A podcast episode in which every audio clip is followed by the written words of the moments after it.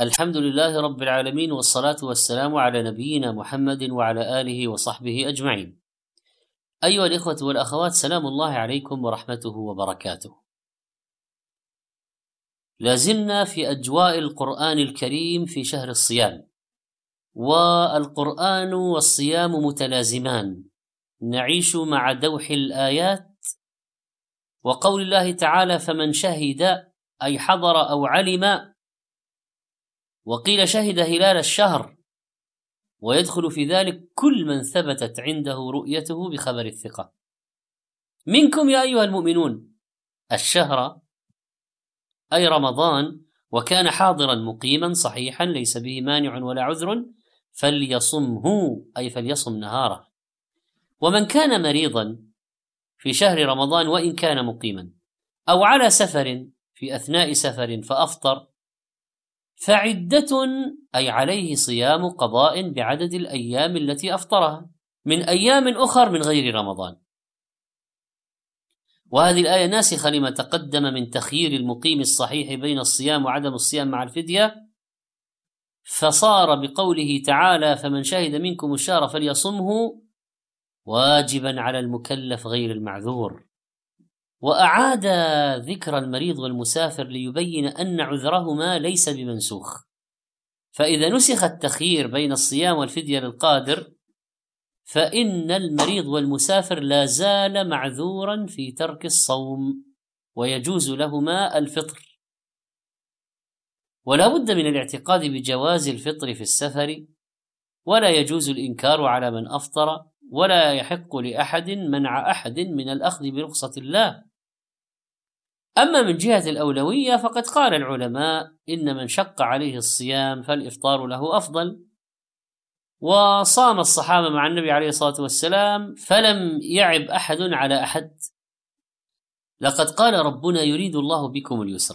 وهذا فيه بيان سبب التخفيف والرخصة للمريض والمسافر، وأن الله يريد التسهيل على عباده، وأن يجعل عباداتهم ميسرة. والإرادة المذكورة هنا هي الإرادة الشرعية: يريد الله بكم اليسر ولا يريد بكم العسر، لا يريد التشديد عليكم، ولو أراده لأوجب عليكم الصوم في السفر والمرض.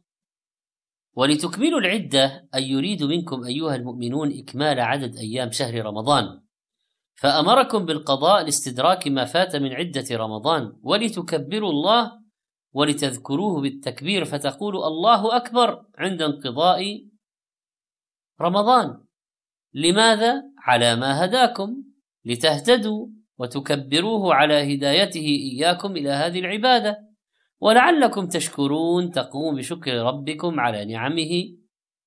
وهذه النعم إرادة اليسر بكم، وإكمال عدة شهركم، وإباحة الرخصة لكم، وأنه علمكم أمر دينكم.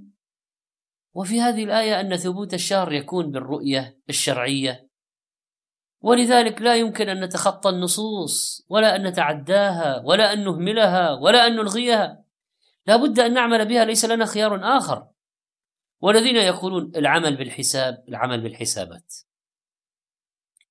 الحسابات مفيدة في علم الفلك لأهله ولغيرهم ممن يستفيد، لكن أن تلغى الآيات ويؤتى بالحسابات، لا لا يمكن للمؤمن أن يفعل ذلك، لأن الشرع علق الحكم به: صوموا لرؤيته وأفطروا لرؤيته. وكم قالوا لا يمكن أن يرى الهلال في هذه الليلة ورؤي، ونور الكسوف سيمنع من رؤية الهلال، ورأوه العدد من الناس، الثقات، الأثبات. إذن لا بد أن نكون متقيدين بالشريعة ونصوص الشريعة الصالحة لكل زمان ومكان، والحمد لله.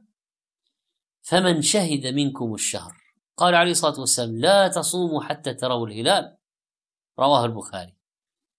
فيثبت دخول الشهر بالرؤية البصرية للثقة، وبالسماع عن خبر الثقة.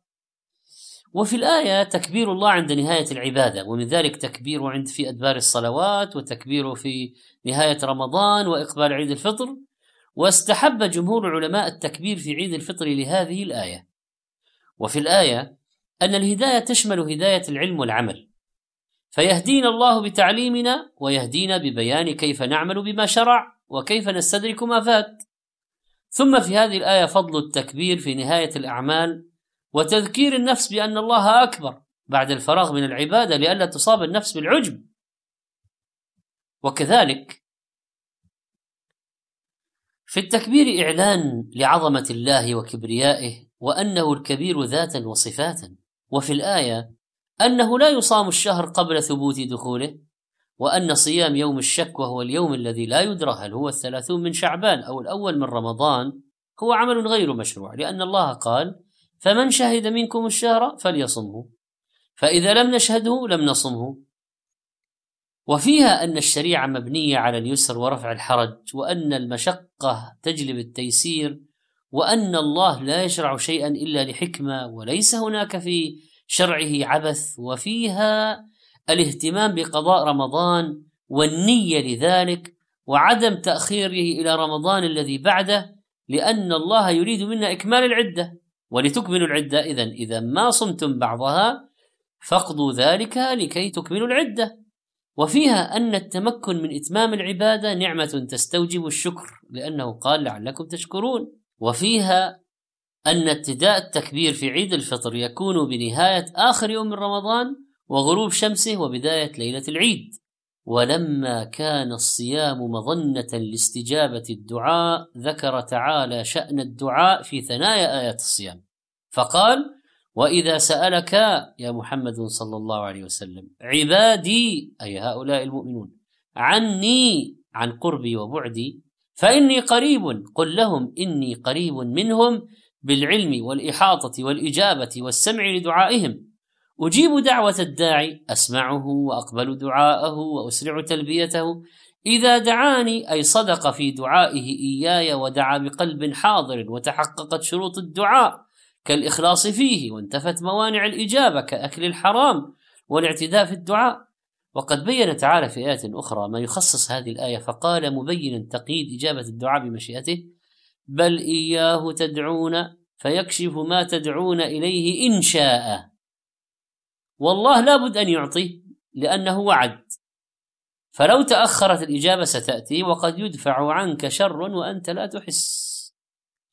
وقال فليستجيبوا لي وليستسلموا لأوامري وينقادوا لشرعي. فالإجابة من العبد الطاعة والانقياد، والإجابة من الله الإثابة والعطاء. وليؤمنوا بي أي بقربي وإجابتي. واللام في قوله فليستجيبوا وفي قوله وليؤمنوا هي لام الأمر، فأمر تعالى عباده بالإيمان به وطاعته. لماذا؟ قال لعلهم يرشدون. ومن معاني الرشد أو الرشد حسن التصرف. وفي الآية فضل دعوة الصائم. وفهم بعضهم من ذكر الدعاء في آخر آيات الصيام أنه ينبغي الاجتهاد في الدعاء في آخر الصيام عند الإفطار والإكثار من ذلك. وفي الآية أن إجابة الدعوة أعم من إجابة مسألة الداعي المعينة، لأن الله لابد أن يجيب دعوة الداعي بوجه من الوجوه، فإما أن يعجل له مسألته وإما أن يؤخرها ليزداد الداعي دعاء وإلحاحا فيزداد أجرا وثوابا، وإما أن يدفع عن الداعي من السوء ما هو أعظم فائدة له من مسألته المعينة التي سألها، أو أن يدخر له دعوته إلى يوم القيامة فيعطيه عليها أجرا وثوابا هو أعظم للداعي من إجابة المسألة المعينة. فإجابة دعوة الداعي لا بد أن تحصل بوجه من الوجوه، والدعاء سبب قوي لحصول المطلوب. ومن سنن الله الجارية أن الأمور تقع بأسباب، ولو كان الدعاء لا يؤثر في حصول الشيء ما أمر الله به، لأن الله حكيم لا يأمر عباده بشيء لا فائدة فيه. وإذا لم يستجب للداعي فقد يكون لفقد شرط في الدعاء كالغفلة وعدم حضور القلب ولهو القلب، وقد يكون لوجود مانع كأكل الحرام، أو لأجل أنه لا مصلحة للداعي في إجابة مسألته المعينة فيعطى بدلا منها مما له فيه مصلحة. والدعاء عبادة بحد ذاتها يؤجر عليها سواء أجيب أو تأخرت الإجابة، فليدعو ينكسر ينطرح بين يدي الله يظهر افتقاره وذله، والله كريم. ولننظر في فضل الدعاء في حال الانكسار كدعوة الصائم والمسافر والمظلوم والمضطر. وأثر الصدق إذا دعاني وإذا سألك عبادي عني فإني قريب أجيب دعوة الداعي إذا دعاني. نسأل الله سبحانه وتعالى أن يوفقنا لدعائه كما يحب ويرضى، وأن يستجيب لنا، وأن يتوب علينا، وأن يغفر لنا، وصلى الله وسلم على نبينا محمد. كنتم مع آيات للصائمين لفضيلة الشيخ محمد صالح المنجد.